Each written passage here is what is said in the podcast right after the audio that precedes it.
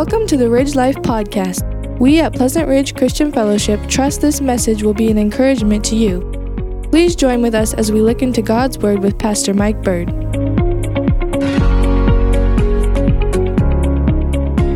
For the uh, month of April, I decided I thought it would be uh, good and helpful for us to take a little break from uh, the book of Ephesians. And don't worry, don't worry, we'll, we'll finish it up. Finish it up. Okay? It's all right. I know some of you are kind of like, oh, is he going to finish it? No, we'll finish it. It'll be okay. Be all right. Um, but I thought it would be good and helpful for us, just for the month of April, uh, to really refocus our attention on the gospel. And uh, so I really wanted to revisit some of these truths in the gospel as uh, we see them uh, in God's Word, how it's given to us, and just uh, I think it's important to revisit these truths primarily because, especially during this time, there's a lot of talk about. Uh, about bunnies, about eggs, about, um, you know, all kinds of different things.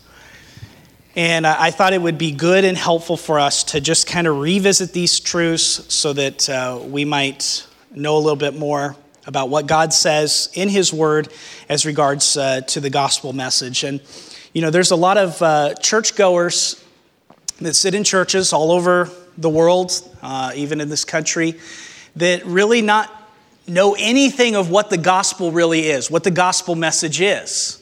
Uh, there's a lot of pastors that uh, preach a different form of a gospel.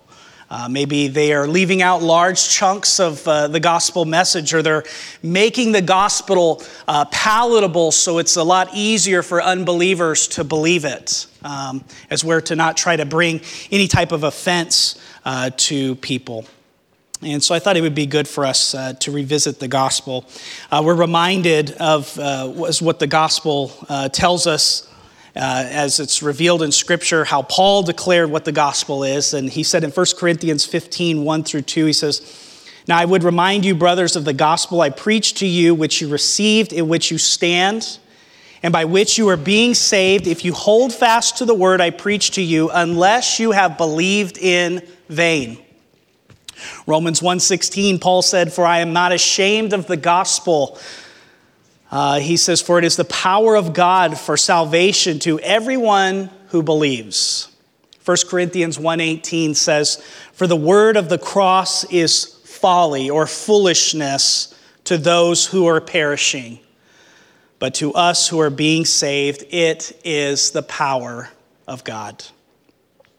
So, for this month, we're going to look at, uh, I believe, four important truths as they relate to the gospel and today we're going to focus on and begin with the holiness of God.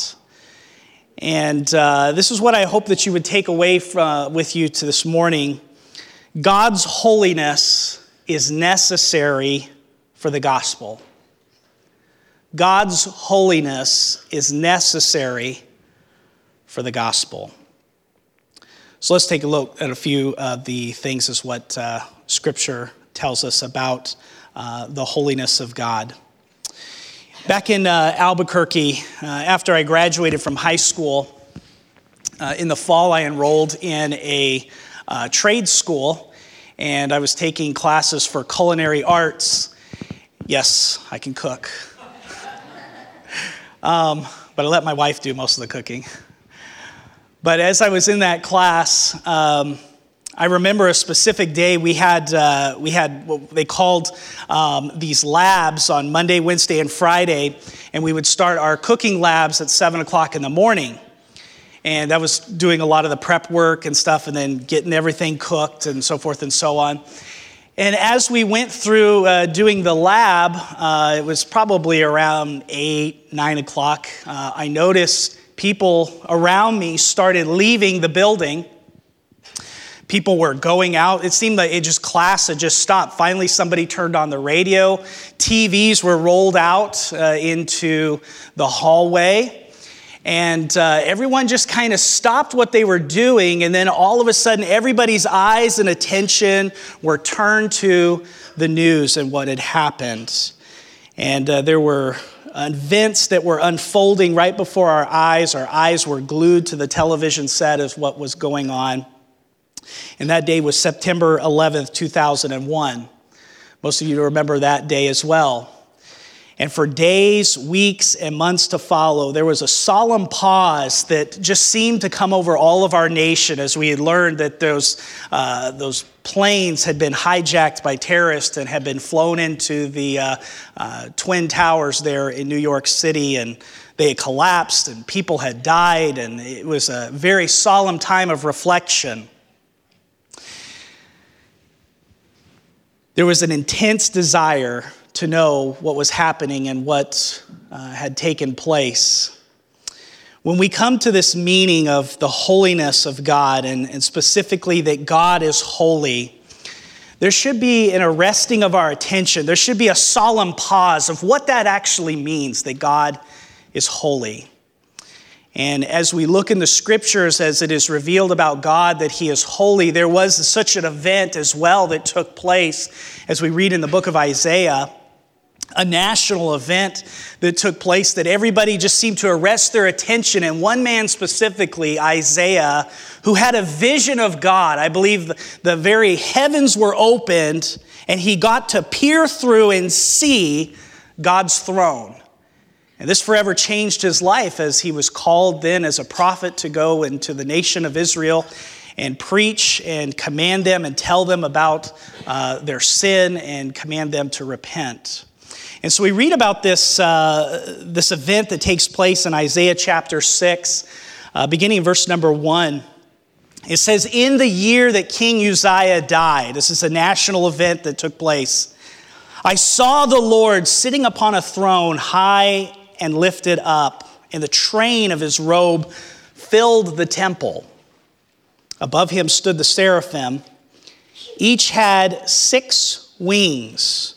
With two he covered his face, with two he covered his feet, and with two he flew. And one called to another and said, Holy, holy, holy is the Lord of hosts. The whole earth is full of his glory. And the foundations of the threshold shook at the voice of him who called, and the house was filled with smoke. And I said, Woe is me, for I am lost. For I am a man of unclean lips and dwell in the midst of a people of unclean lips. For my people have seen the King, the Lord of hosts. And one of the seraphim flew to me, having in his hand a burning coal that he had taken with tongs from the altar. And he touched my mouth and said, Behold, this has touched your lips, your guilt is taken away, and your sin atoned for. When we read this in this passage about Isaiah beholding the throne room of God, sometimes we can look at that, we could just say, okay, I see what Isaiah saw, and I see that the uh, seraphim are saying, Holy, holy, holy. We just sang a song, Holy, holy, holy. But what does it mean that God is holy? If we're going to understand anything about the holiness of God, we have to begin with that foundational truth that God is holy. And that's where we begin with the gospel that God is holy. I want you to take note a few of the things here in this passage. He tells us that the, uh, he says about this robe. He says, the train of his robe filled the temple. God's robe filled the entire temple at the uh, coronation of uh, Queen Elizabeth uh, back in the early 50s when she came forward to be coronated and be crowned as queen. Uh, she had a robe that was carried by her uh, maid servants. And this robe was 18 feet long, thick, and embroidered, and it was supposed to be uh, following her, giving all of her pomp and all of her circumstance. This is the queen, this is her honor, and we're, we're carrying it behind her. God's word says that his robe, God's robe, fills the temple. Then notice what he says here. He talks about these seraphim he says, Above him stood the seraphim. These are created angelic beings. And he says, each had six wings. Well, that sounds kind of odd, doesn't it? An angel with six wings. But these wings, the, the way that God created these angelic beings was for a purpose. What is that purpose? Look what he says. He says each had six wings with two of the wings of this, of this angelic creature, the seraphim. It says he covered his face. Think about that. God is so holy that he has created these angelic beings to uh, serve him in the very throne room of God. And these angelic beings that surround God have six wings, and God is so holy that with two of these wings of this uh, seraphim, they cover their face because they cannot even behold the holiness of God.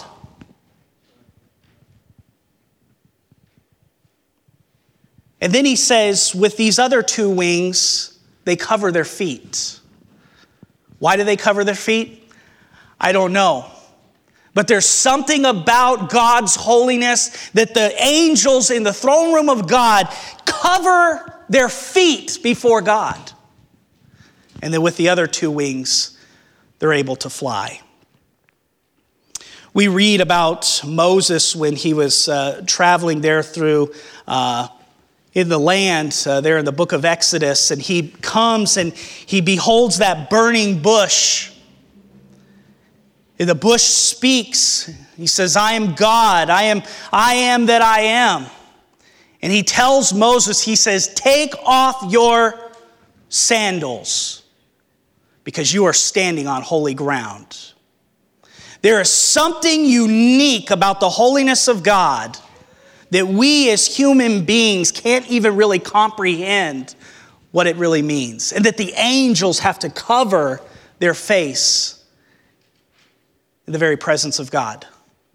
We read again about Moses, remember, as he's up on the mount there on Mount Sinai, and he, God has been revealing all of these things to him. And finally, Moses asks him, says, I want to see your glory. And God says, no man can look upon me and live. He says, But I'll tell you what I'll do, Moses. I will hide you in a rock and I will cover you. And he says, When I pass by, I will remove that and I will let you see my back parts of me. And that's exactly what happened. And Moses saw the back parts of God. Now, how far God was from Moses when he saw him? Was he three feet? Was he a mile? Was he a hundred feet? I don't know. But however far he was, it was so bright, it was so glorious that it changed Moses' face, where his face was shining, and he had to put a veil over his face just so he could speak to the children of Israel. There is something unique about the holiness of God that when we come to what God's word says, we need to arrest our attention that God is holy. Now, as interesting as this makeup of these angels really is, six wings, covering their face, covering their feet, flying, what's more unique is their message. Because look what they say Holy, holy, holy. Three times. Holy, holy, holy. This is, this is them as they are serving in the very presence of God. Holy, holy, holy. Nowhere else in Scripture do we ever find a different message about God's attributes, such as His love or His mercy, saying, mercy, mercy, mercy, or love, love, love. But when we talk about the holiness of God, it is holy, holy, holy. That's amazing. And this message is very important. And notice as they speak and as they say, Holy, holy, holy, look what happens in this picture here. It says, And the foundations of the thresholds shook. Can you imagine? in the very presence of God, how holy God is. And as these angels are speaking, holy, holy, holy, the very foundations are moving just at that. And yet we approach God in such a way as if He is not holy. We create a God in our own minds that we are comfortable with. And God says, I am far above that. I am holy, holy, holy. God's word speaks and reveals himself, but we must listen and see what he says. God's word says that he is holy. Psalm 71, 22, Psalm 78, verse 41, Psalm 89, verse 18, Isaiah 1, verse number 4, Isaiah 5, verse 19, Isaiah 5, verse 24.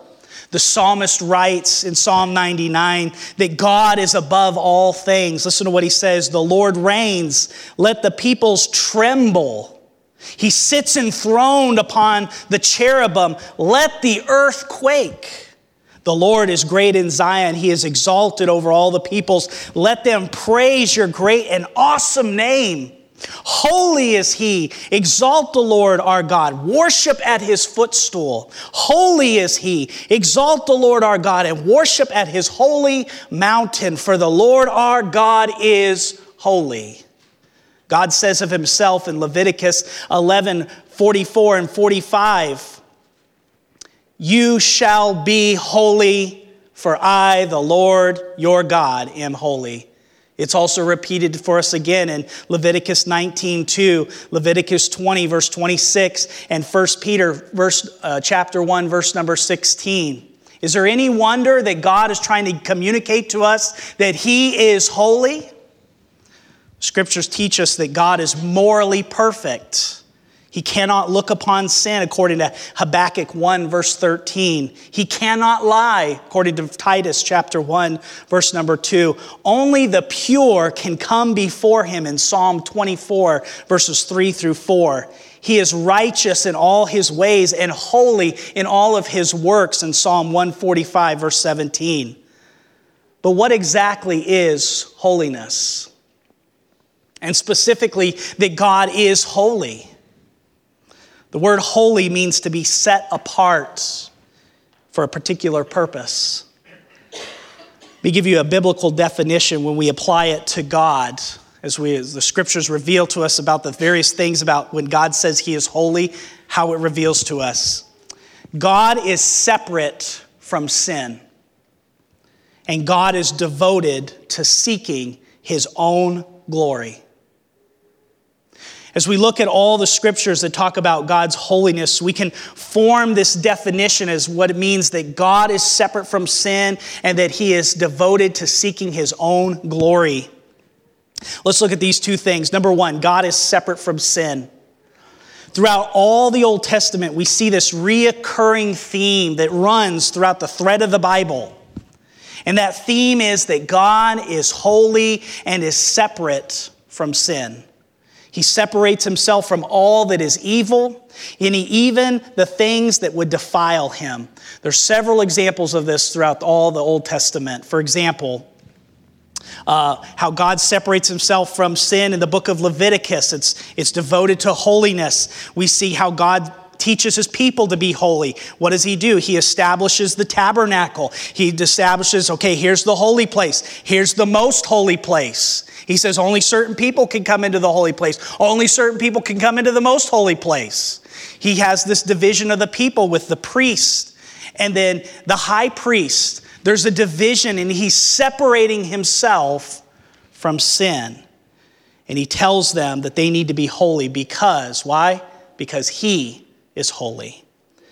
Uh, that entire Mosaic system of the washings, all the, the things that they had to do, that was to portray and say, I am the Lord your God, I am holy, and I am separate from sin. We read of the strict punishment upon anyone who approached Mount Sinai when the Lord came down and spoke with Moses. God said in Exodus 19, verse number 12, He says, And you shall set limits for the people all around, saying, Take care not to go up into the mountain or touch the edge of it. Whoever touches the mountain shall be put to death.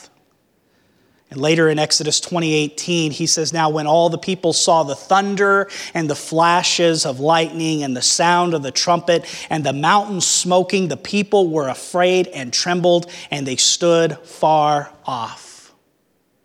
We read of the doom that was brought upon Korah and Dathan and Abiram in Numbers chapter 16, verses 1 through 33, when they were rebelling against the Lord. They were going against Moses. And you know what God did?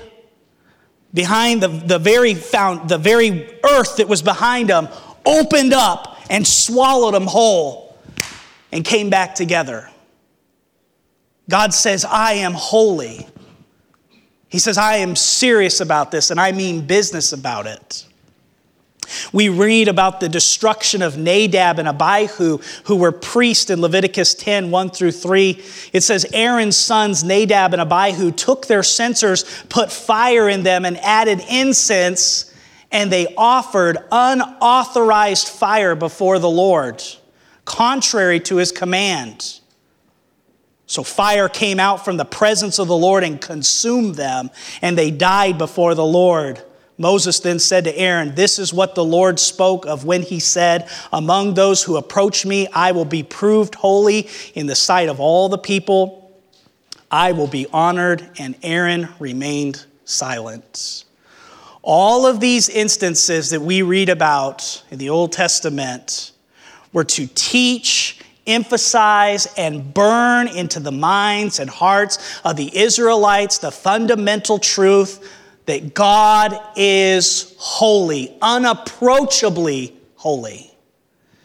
A.W. Tozer, in his book, The Knowledge of the Holy, writes this about God's holiness. He says, We cannot grasp the true meaning of the divine holiness by thinking of someone or something very pure and then raising the concept to the highest degree that we are capable of. God's holiness is not simply the best we know, infinitely bettered. We know nothing like the divine holiness. It stands apart, unique, unapproachable, incomprehensible, and unattainable. God even separates himself from the sinner. Isaiah 59, 1 through 2 says, Behold, the Lord's hand is not shortened that it cannot save, or his ear dull that it cannot hear, but your iniquities have made a separation between you and your God. And your sins have hidden the face from you so that he does not hear. Jesus himself even spoke about this separation when he declared in John 14, 6, I am the way, the truth, and the life. No man comes to the Father except through me. Sorry, there are no trapdoors. There is a division. God says, I am holy, and that's it. Secondly, God is devoted to seeking his own glory. And we'll see more of this, how it plays out my next two points here. But when we say that God is devoted to seeking his own glory, we mean that God is so perfect, so pure, that he has absolute integrity of his nature and character. And everything that God does is for his own glory. Everything that God does is for his own glory. And it's sinful for man to seek his own glory. Why? Because we are made in the image of God. We are a creation of God. God is the only one who should receive glory in everything because he is completely holy. 1 John 1 5 says, This is the message we have heard from him and proclaim to you that God is light and in him is no darkness at all. So you say, Mike, what does this have to do with the gospel? Everything because we begin with God, that God is holy. And that leads us here into our second point. So, not only is God holy, but God's holiness demands righteousness and justice. When we say that God is righteous or that God is just, these are two qualities of God that are really just a manifestation of his holiness. Because he is holy, he is just. Because he is holy, he is righteous. In other words, he is righteous in all of his deeds, everything that he does, and how he deals with man's sin. Two things about this. Look what Psalm 11, 4 through 7 says. It says, The Lord is in his holy temple, the Lord's throne in his heaven. His eyes see, his eyelids test the children of man. The Lord tests the righteous, but his soul hates the wicked and the one who loves violence. Let him rain coals of the wicked, fire and sulfur, and a scorching wind shall be the portion of their cup. For the Lord is righteous, he loves righteous deeds. The upright shall behold his face. So when we think about the holiness of God, of his righteousness and his justice, God is holy and his holiness demands righteousness. When we say that we are saying that God has every right to impose righteous laws and demands, he can do that because he is holy. He can do that because He is God and we are not God. God says, This is the standard. And He can make that standard because He is holy and we are not. And so everything that God does is a reflection of His holiness, even saying, I demand righteousness. Because you would expect nothing less from a holy God. A holy and perfect God who does not demand a righteous standard to which he judges everything would be no God at all. It'd be like if you went into a courtroom and you had been wronged and there was a trial and the person had been proven wrong. He was guilty. And that judge who was supposed to be uh, a representation of justice and righteousness and he says, I've heard all the testimony. I've heard everything there is to say about this. And yes, this man is guilty, but he gets to go free. You would be appalled at that kind of justice. You would demand that that person receives justice, that that person deserves what he had done. Why would we expect anything less from God? God says, I am holy and I have a righteous and holy standard to which I am going to hold people accountable. And he says, I demand righteousness. Because he is holy, he has every right to demand this. God does it for his own glory. Here's the problem with man we don't have any righteousness of our own. In all of man's achievements, medically, technologically, all of our advancements in society and knowledge, we still have a huge problem. And we are unrighteous. God says all of our righteousness acts are as filthy rags in Isaiah 64 6. And if you really want to see what God thinks about your righteousness, I encourage you to study out uh, what those filthy rags are. It's not pretty. God says all of our righteousness is as filthy rags. God has given us a law, things that He demands from us because He is holy. Secondly, His holiness demands justice. Because God is holy, He is just in all of the things that He does, even as He judges sin and sinners. This is God's penalty that is attached to His righteous laws. Look at this scripture. Psalm 5, verses 5 through 6. The boastful shall not stand before your eyes. You hate all evildoers. You destroy those who speak lies. The Lord abhors the bloodthirsty and deceitful man. Boy, that's pretty strong language, is it not? Now, if your feathers are kind of, what? What? That's good. Because, again, we have to look at Scripture as what God says about Himself, not what we think God should be like, but what God says that He is like. God hates sin and hates those who do evil. Because of man's wickedness, God is perfectly just in his hatred towards sin and those who commit sinful acts. Why? Because he is holy. We are not. He is God. We are not. Psalm 106, verse 40 says, Then the anger of the Lord was kindled against his people, and he abhorred his heritage. What do we do with all that? I mean, how does this, how does this fit in with the New Testament where it tells us in John 3:16, For God so loved the world that he gave his only begotten Son, that whosoever believes in him should not perish but have everlasting life. Or 1 John 4 8, anyone who does not love does not know God because God is love. How do we how do we comprehend these two things? I mean, here we read in Psalms God hates and then over in the New Testament we read about that God is love.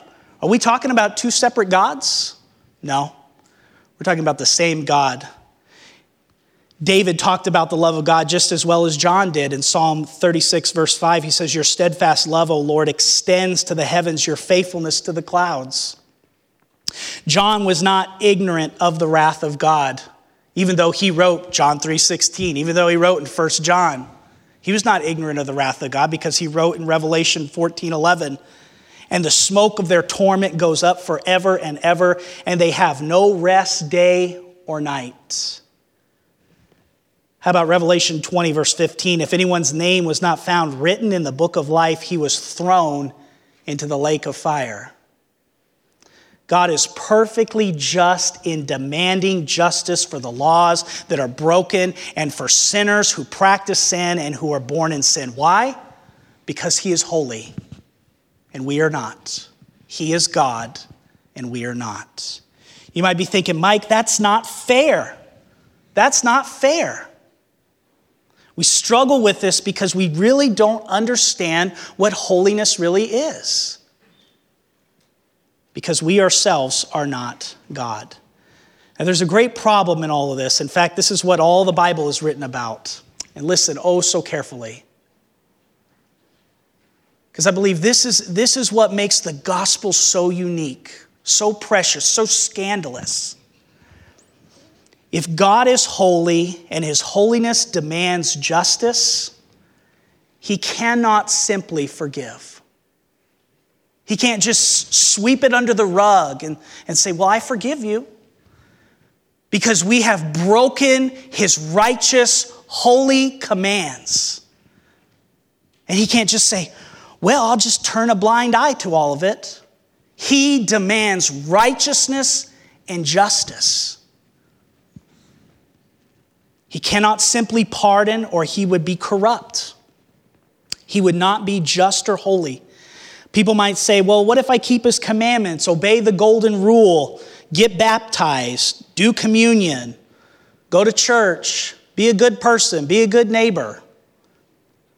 Paul answers that question for us in Romans 3 19 for 20. He says, Now we know that whatever the law says, it speaks to those who are under the law so that every mouth may be stopped and the whole world may be held accountable to God. For by works of the law, no human being will be justified in his sight, since through the law comes knowledge of sin. The purpose of the law was not for man to be saved through it.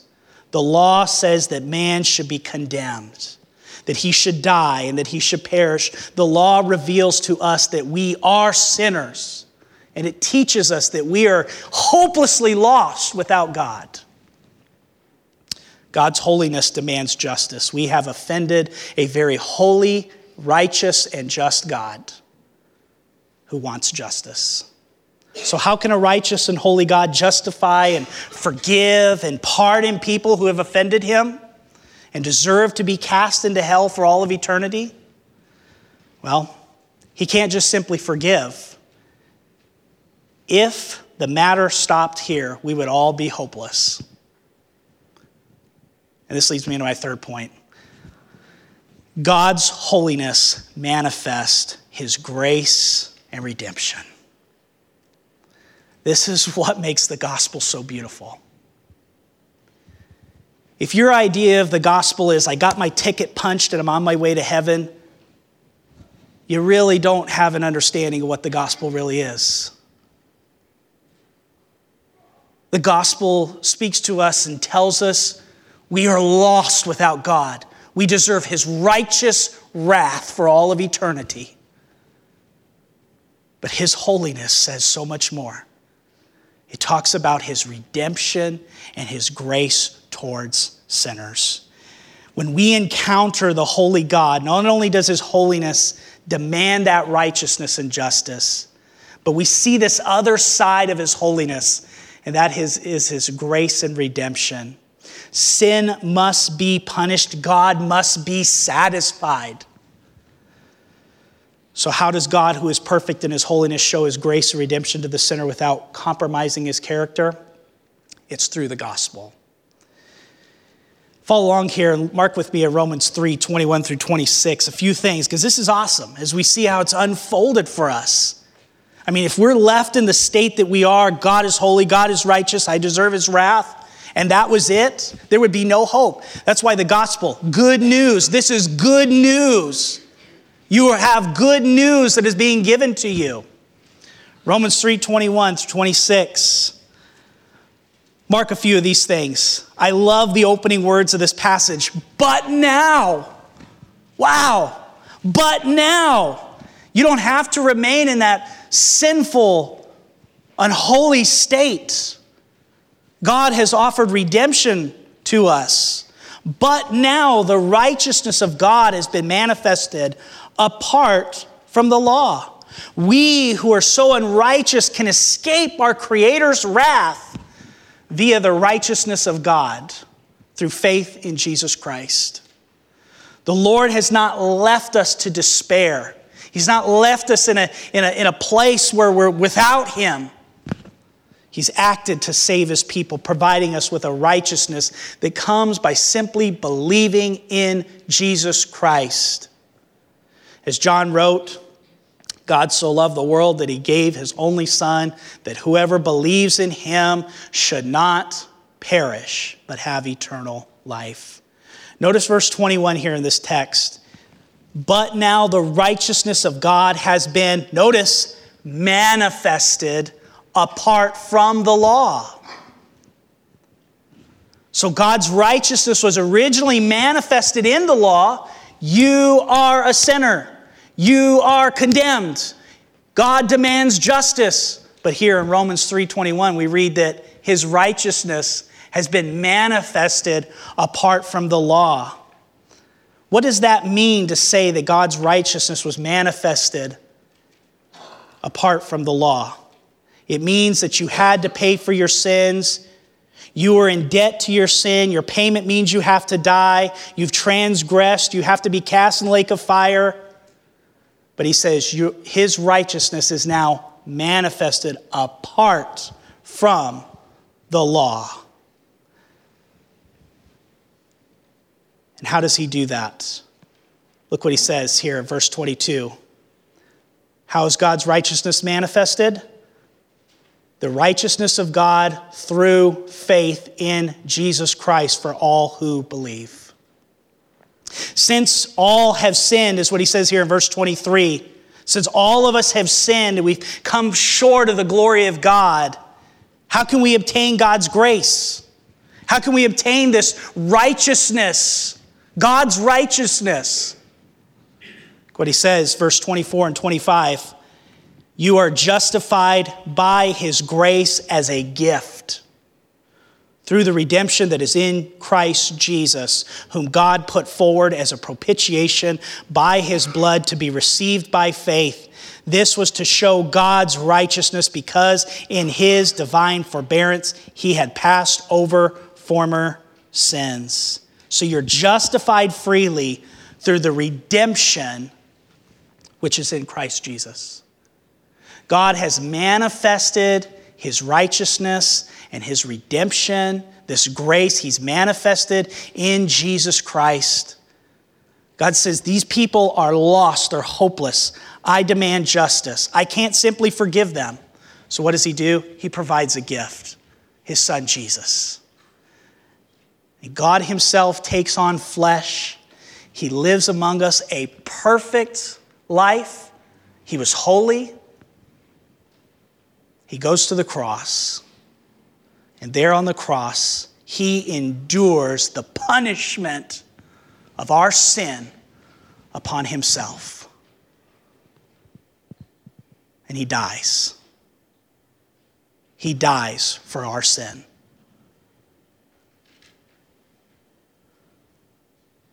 And because he dies, they bury him, but he doesn't stay dead he comes back. And all those who believe in Jesus, all those who repent of their sin, turn to Christ in faith, the Bible says that they are then justified, not because of anything you have done, but because of what Jesus did. He took our punishment. It's through his blood. Look what verse 25 says, whom God put forward as a propitiation. That word propitiation is a wonderful word. It means to covering. A covering of his blood has been applied to all those who believe. You might have been a churchgoer all your life.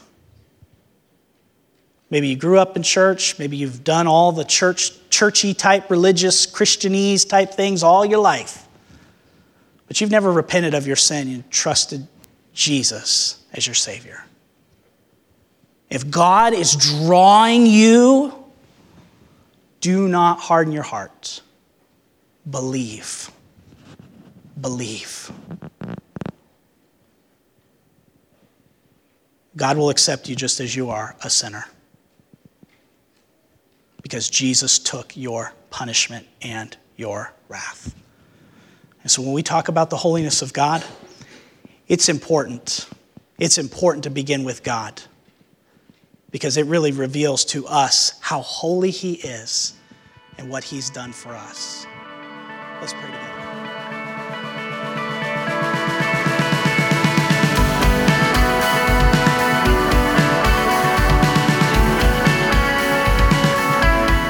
If you're interested in more information about our church or knowing the peace that Jesus gives, visit our website at lifeattheridge.church.